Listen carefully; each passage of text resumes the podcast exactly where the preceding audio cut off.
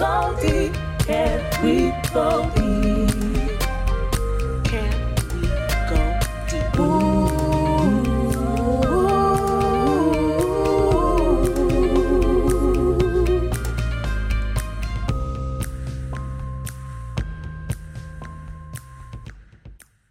Hey y'all, welcome back to The Deep See with Donna-Lee. I'm your host, your resident guide and sociologist, Dr. Donna-Lee Granville, and woo! I'm excited to say this is episode 2. We made it, y'all. Talk about never would have made it, Marvin Sapp. Like we made it to episode 2. I want to say thank you to everyone who's listened to our first episode. Thank you for the downloads. Thank you for the feedback. I mean, this is completely stretching me out of my comfort zone, but I'm really excited to show up here.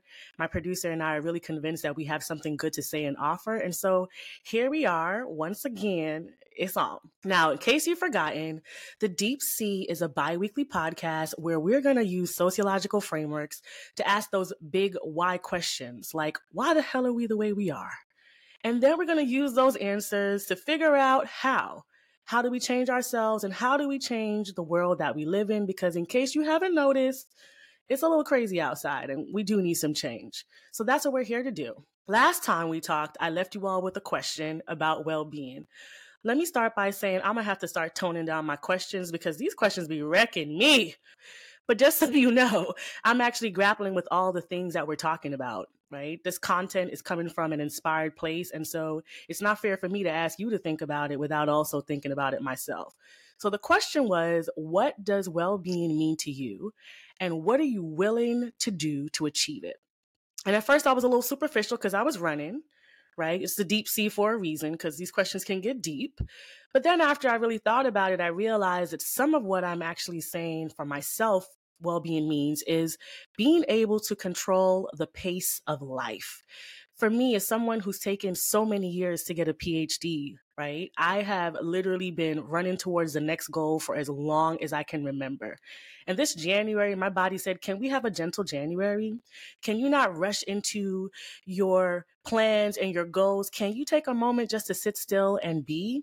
And so I took myself home to Jamaica and I did exactly that. I packed 7 books and I barely cracked any one of them because my body said, no, rest, relax. And that's probably one of the first times in maybe the last decade that I've really just given myself the moment to sit and to be still and to rest. I know hustle culture and grind and capitalism says you need money to, you need to make money. You need to have 3 and 4 jobs to get the dreams that you want realized. But I really walked away from taking that time refreshed. I walked away clear with clarity that I need to move forward. And I'm wishing all of us that kind of a gentle January and a start to the new year. Take it if you can. You don't have to run away to Jamaica. You might just need to take a nap, but do whatever you need to resist the urge to just jump into 100% full-on mode.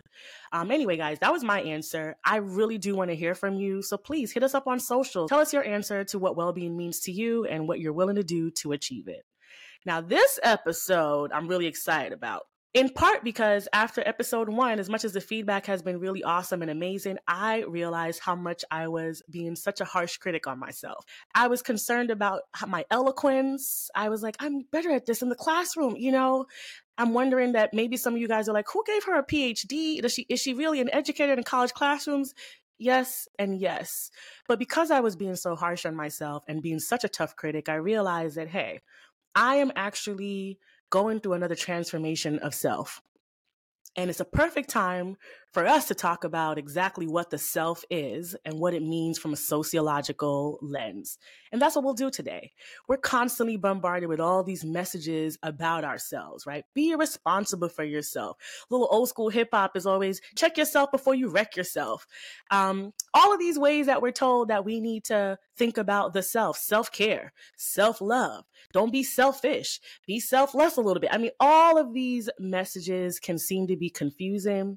And so this week, we're going to try to figure out what does sociology have to say about the self. I'm also really passionate about this episode because sometimes I think that sociologists have ceded territory over the self to psychologists and to social psychologists and to therapists. Now, we're not going to put them out of a job.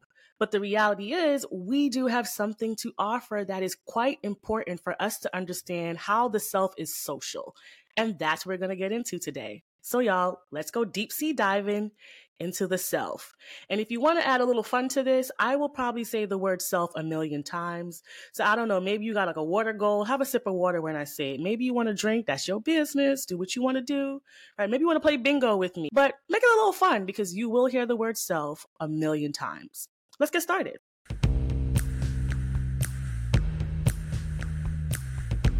As always, you know, I got 3 points for you because I'm going to keep it cute and pushing. So the first one is this.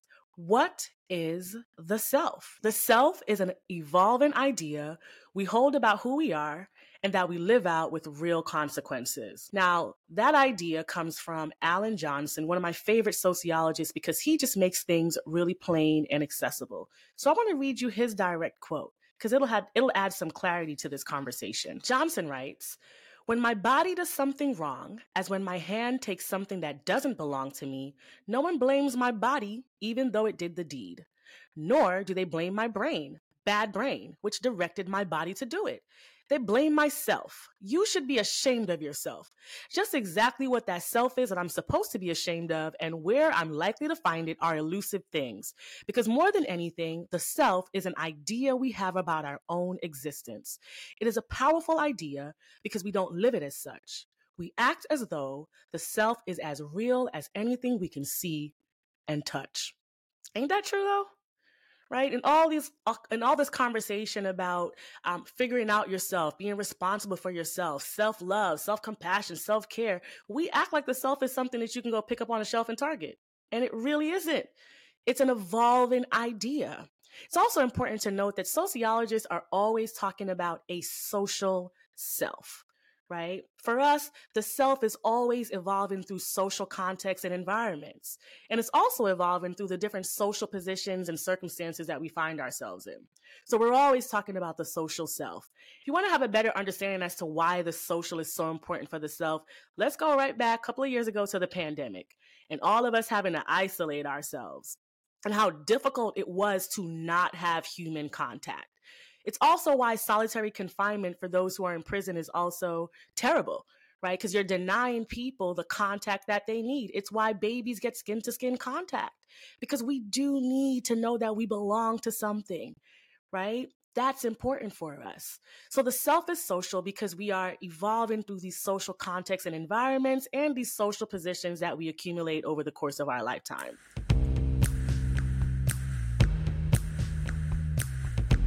So if the self is an evolving idea, the next question for us to tackle is this.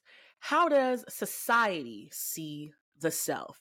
Before I answer the question, I want to make it clear that I'm talking about big society, big S, not the little one. And we'll talk about the little one in a couple of episodes, but for big S, I'm talking about the messaging that shapes our behavior. The rules, the norms, the values, those ideas and ideologies that influence our decision-making. That's big S. Little s is a little bit more about the practical ways that our society is organized, as in some people need to, get to work and they live far away. So we've got cars, we've got highways, we've got buses and public transportation. Those are practical ways that society meets our needs. But I'm talking about big S in this context, thinking about those larger messages that we get. And sometimes we have no idea where we got them from. So here's the question again. How does society see the self? And my answer is this. Often through our social locations, which reduce our identities to the things that are important for us to be able to realize our life outcomes. So what do I mean when I say a social location? I want you to think about, a long time ago when you used to go to the mall. And let's say you were looking for your Auntie Anne's pretzel, because I'm going to leave with a pretzel, right? But I need to know where Auntie Anne's is. So I'm going to go look at, the little kiosk that tells me the map of everything. And there's always that little star that's like, you are here.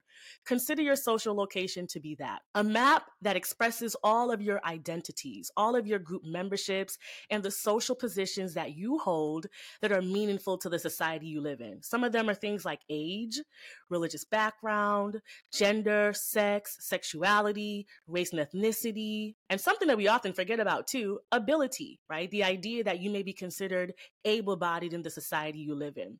A social location helps you better understand what share of privilege and power do I have in a society that I live in. right? It helps you kind of think about and determine what relationship you hold to other people. And here's why. Because a social location often gives people certain ideas about who we are.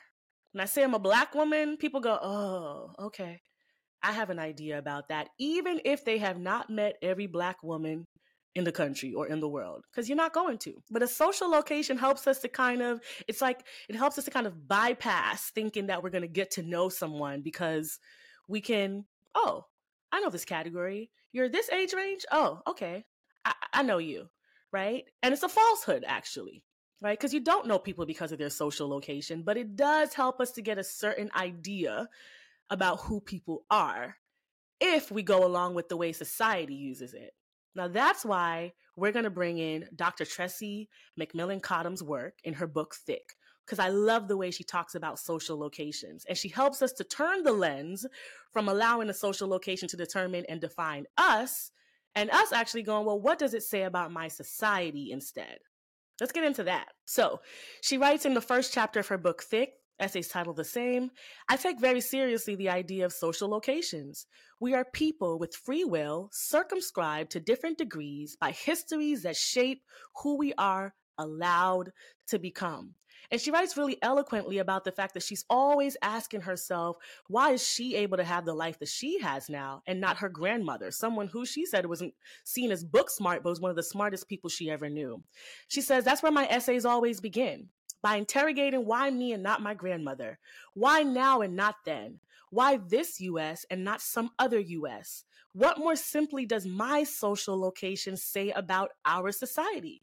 That is quite different from trying to figure out how everything in our society is about me. She is activating our agency, y'all, our ability to make conscious and aware choices about ourselves. Because, yeah, if you let the social location that you have dictate how you're supposed to see yourself, you might end up not feeling great about who you are. And also feeling pretty dismal about who you are allowed to become. Feeling pretty sad about the options for who you're allowed to become. But I love that frame. Let me not let society tell me who I am. Let me ask questions about the kind of society I live in based on how it wants to perceive me. Because that's what it is, right? A social location is one of the ways that people are trying to figure out who you are. It's much different from going, yeah, I may be perceived that way, but who's actually in charge of the rules of perception? Who gets to determine what's important in terms of how I get to be seen and viewed? So let me give you an example. Y'all know I'm Jamaican, right? Proud Jamaican body out from Brooklyn. Definitely that, right? So I moved here when I was around 9, and I'm in a classroom, and somebody poked me. I say poke because that's the word that I learned in that context, but that's not what I said. I said, "Em joke me, teacher, em joke me." Y'all, everybody laughed at me because what is a joke? What's a poke to a joke? Apparently they're the same thing, right? But in that context, I was like, ooh, right? What I was learning is that part of my social location is being an immigrant in this country, that there's a lot that I was going to have to learn about how to live in this country that didn't mesh with where I came from, which is Jamaica. So that's one of those messages. That's one of the times that I, ran up against my social location well before I even knew what a social location was. Another example is, when I first stepped into a college classroom and when I would go on college campuses, because I look younger than I am to people. And I would often find myself being disrespected in certain ways because of that understanding or that assumption that I was younger than I was. Oftentimes I would walk into offices needing to get help and people would go, this is a student, I can dismiss her, I can ignore her. But the minute they saw my ID and it said faculty, or the minute that I kind of spoke up and I, invoked that other side of me, right?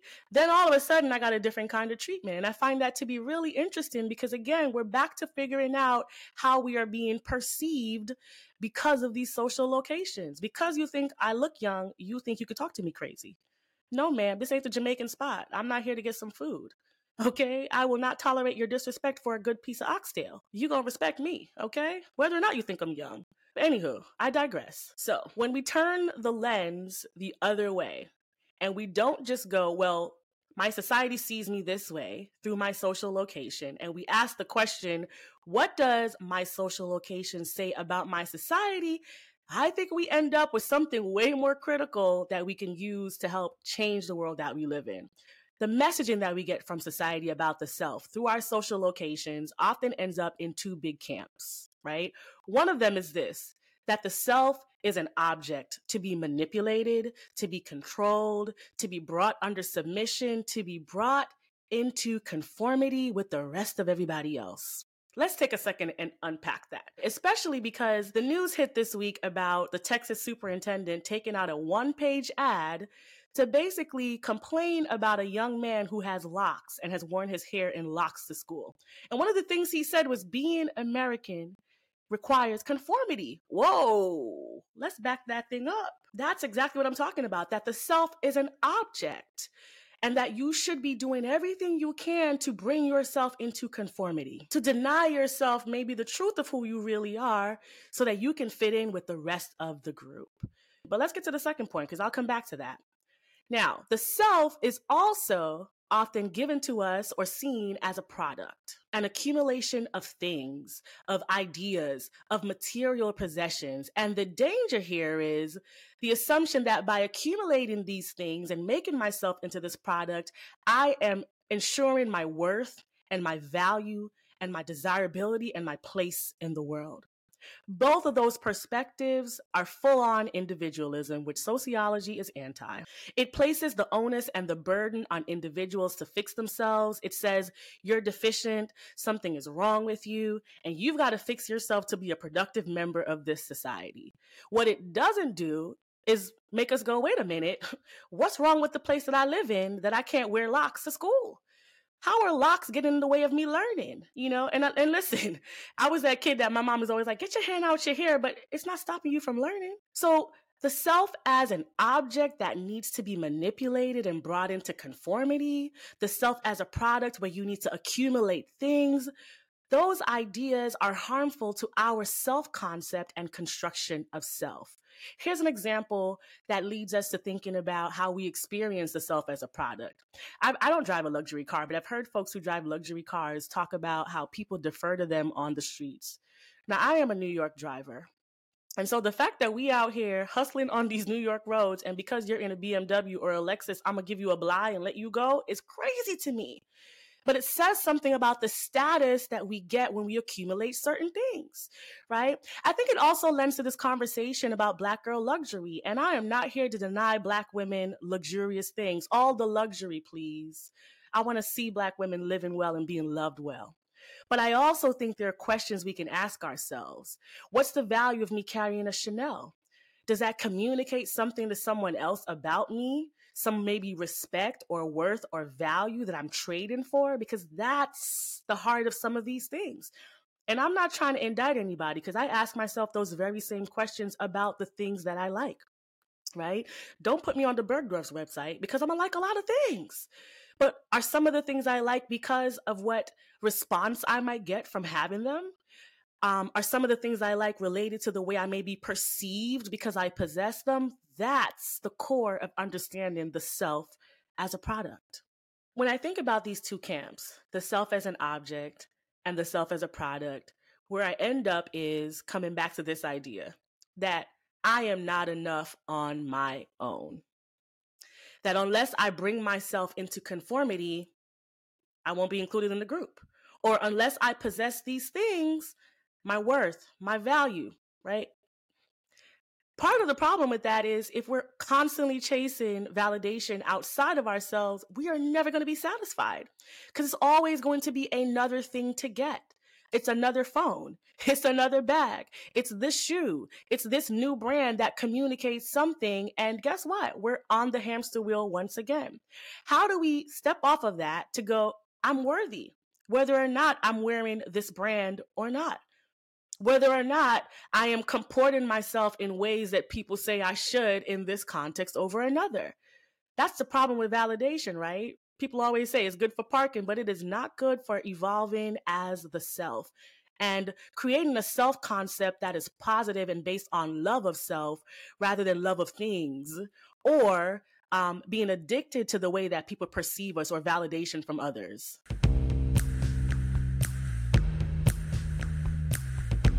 So point 3, how do we meet ourselves? through the mirror we get from the society we live in that reflects negative or positive approval or feedback. This is really important for us to understand the way that this mirror works. And I'm pulling this mirror sort of analogy from another sociologist, Charles Horton Cooley, who talks about the looking glass self. A looking glass might sound weird to us, but it's basically a mirror. And what happens is sometimes what we get back from the society we live in doesn't reinforce who we think we are. Sometimes society reinforces it and sometimes it doesn't. I always think about Viola Davis's character in that movie, The Help, where she would tell that little white girl before she left the house, you is kind, you is smart, you is important. Problem is all of us have to leave the safety of home, right? And then you go outside and you set foot into the world and it's like, no, you are not kind. You are not smart. You are not important. What happens to us then? This is why representation matters. And no, we're talking about mirrors, but it's also important to note that some of us never get any mirrors. And I'm always haunted by that Juno Diaz quote where he talks about mirrors for that reason. I'm going to read it to you because it's key. Juno Diaz says, if you want to make a human being into a monster, deny them at the cultural level any reflection of themselves. And growing up, I felt like a monster in some ways. I didn't see myself reflected at all. I was like, yo, is something wrong with me that the whole society seems to think that people like me don't exist? Can we hold that for a minute? That some of us get mirrors, and we'll get into that, but some of us get no mirrors at all and are forced to confront whether or not we are monsters in the society that we live in. There's also contemporary relevance here, one of which we have seen the erasure of the Palestinian people. We've seen the erasure of their history. We've seen the way that the news has framed coverage that denies them the idea that they are victims. We also see it every now and then when we have natural disasters and one group is finding food and the other's looting. It's not coincidental when we see that framing either. So we've got some of us not getting the mirror at all, but then the rest of us sometimes get the fun house of mirrors. And if you know the fun house, sometimes you go in there and the mirrors are all types of shapes and sizes, and they distort the image of you. So you can't even recognize yourself. Again, this is another place where our agency has to be activated because self-determination is true and exists for us. I do not have to accept the mirror you give me. I don't even have to accept the fact that you didn't give me a mirror at all. I can create my own. And oftentimes we do create our own, but it doesn't erase that cognitive dissonance of validating myself, but then having to go out into a world that is hell-bent on denying the fact that I'm real and I'm here. This is where Du Bois's theory of double consciousness comes in. And y'all probably know this theory, but let's talk about it because W.E.B. Du Bois is a pioneer in the sociological field and needs to be mentioned. I love the way that sociologists Carita Brown and Jose Itzagon talk about and really bring Du Bois's work to the forefront in their book, The Sociology of W.E.B. Du Bois. But they talk about double consciousness as one of the ways that you see sort of a response to this construction of self, a racialized self, becoming aware of what it means to be Black or to be Latino or to be, right, Asian in this context. And they write that Du Bois describes double consciousness as a feeling of two-ness, of belonging to two different social worlds. On the one hand, the Black world that is humanity affirming, and on the other one, the white world that denies the humanity of the racialized person. We're talking about humanity here, folks. Denying my humanity. And the idea that I can have this one side of myself that is so affirmed. I'm, say it loud, I'm Black and I'm proud, right? We Black, Black, Blackity Black, because we Black on this podcast every day, every episode. We're going to be extra Black next month because it's also a leap year, but guess what? We Black all the time. But imagine being able to immerse yourself in a space that is so affirming of your humanity and your existence, and then having that juxtaposed with spaces that literally don't want you to exist and want to deny your seat at the table. That's the juxtaposition that we are facing. But we don't have to accept that mirror. We don't have to accept the reflection that we are given from society. We do have power and agency there.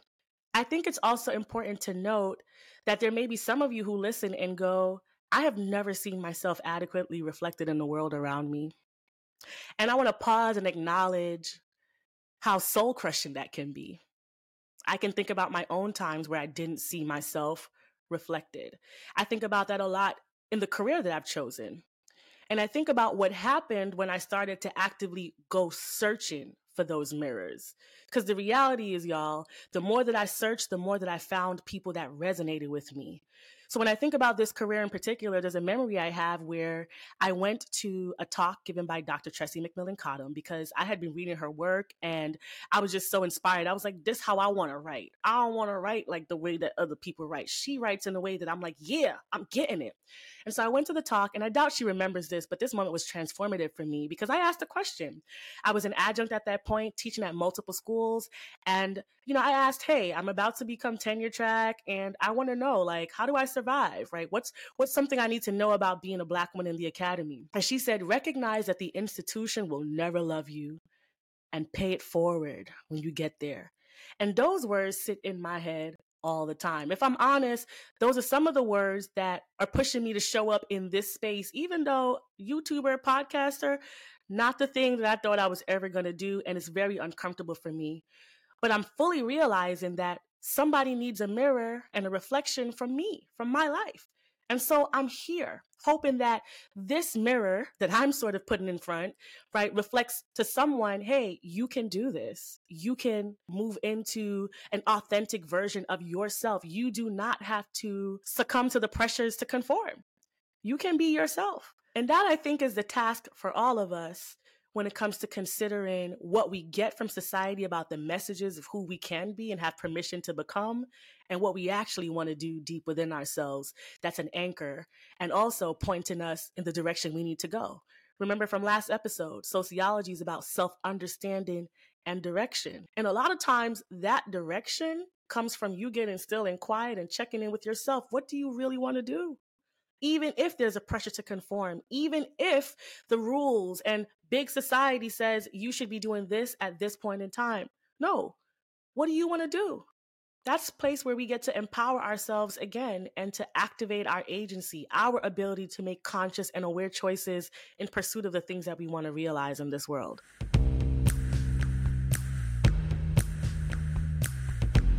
So let's recap really quickly.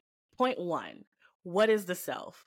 The self is an evolving idea we hold about who we are and that we live out with real consequences. Point two, how does society see the self? Often through our social locations, which reduce us to the identities that are most important for us realizing the life outcomes we want in the society we live in. And sometimes that means that we get these two big camps of the self. The self as an object that needs to be manipulated, under submission, brought into conformity, and the self as a product that needs to accumulate things, material possessions, and whatever, to be seen as valuable and worthy. Point three is, how do we meet the self? We meet the self through the mirror that we get from the society we live in, which reflects either positive or negative approval or feedback. So where does that leave us? I think it leaves us considering this question. Who do we really think we are? And to get there, I'm going to bring in another sociologist, Martha Beck, and her book, The Way of Integrity, Finding Your True Self. Now, this quote's a little long, but I promise you it is really worth it. From childhood, often without even noticing it, we learn exactly how to win approval and belonging in our particular cultural context. We act bubbly, quiet, or brave to please our families. We immediately begin to like whatever our friends say they like. We throw ourselves into schoolwork, babysitting, family feuds, whatever we believe will assure our place in the human world. In this rush to conform, we often end up ignoring or overruling our genuine feelings, even intense ones like longing or anguish to please our cultures. At that point, we're divided against ourselves. We aren't in integrity, one thing, but in duplicity, two things. Or we may try to fit in with a number of different groups, living in multiplicity. Many things. We abandon our true nature and become pawns of our culture, smiling politely, sitting attentively, wearing the perfect, uncomfortable clothes. This is why a soldier will march into gunfire without complaint. It's why whole communities once thought it made sense to burn a few witches here and there. The extent to which people will defy nature to serve culture can be truly horrifying. But the whole thing works very well from the perspective of creating and sustaining human groups. There's just one catch. Nature does not give up without a fight. If you've ever found yourself snapping at someone you dearly love or sitting down to complete a work project only to spend 5 hours shopping for home tattoo kits online, it's probably because you're internally divided. You're trying to act in ways that don't feel right to you at the deepest level. Whenever we do this, our lives begin to go pear-shaped.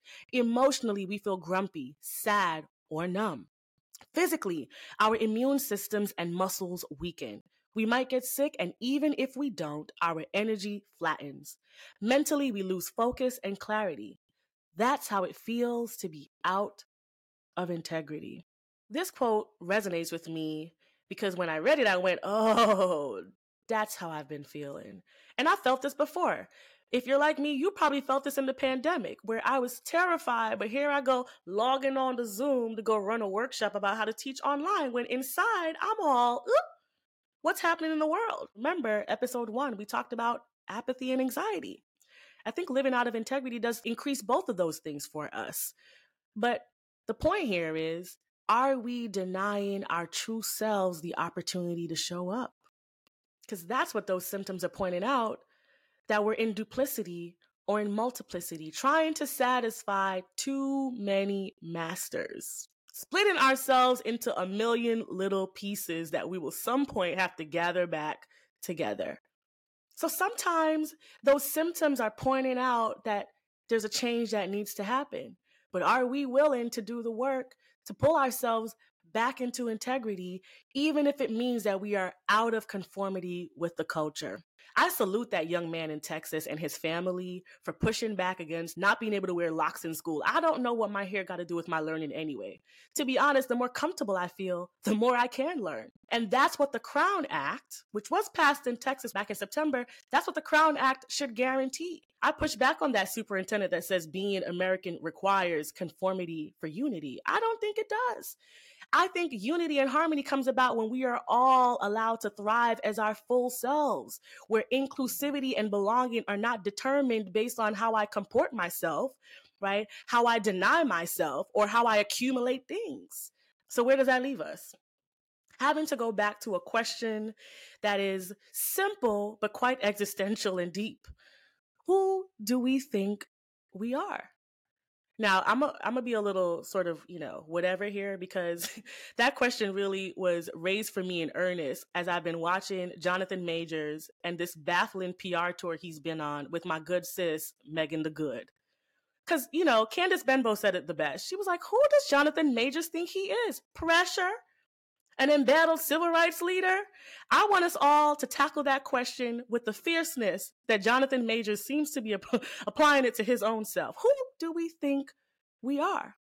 When you're evaluating and considering who you think you are or who you want to be, are you living in integrity or are you in duplicity or worse, multiplicity? What can you do to bring yourself back to the truth of who you are? Y'all know my answer. I'm here, right?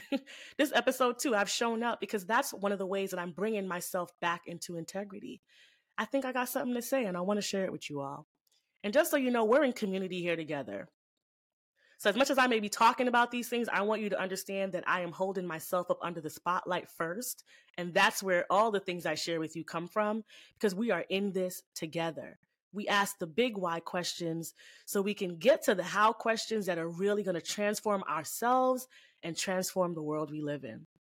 Now, you can listen to this podcast wherever podcasts are listened to. So we're on Apple, we're on Spotify, but when you give us a listen or a download, leave us a like, write us a review, give us a comment. We want to hear from you. And if you're answering this question or the one about well-being, give us a comment. I want to talk with you and engage with you. I want to know how this resonates with you. Because I hope that it's actually doing the work that I intend, which is getting us comfortable with being who we are so we can change this world to something that reflects what we actually want to live in. All right, y'all, we went deep sea diving. We're back up for air. See you in 2 weeks for our next episode. And trust, you don't want to miss it because we're talking culture. Until next time. Ooh.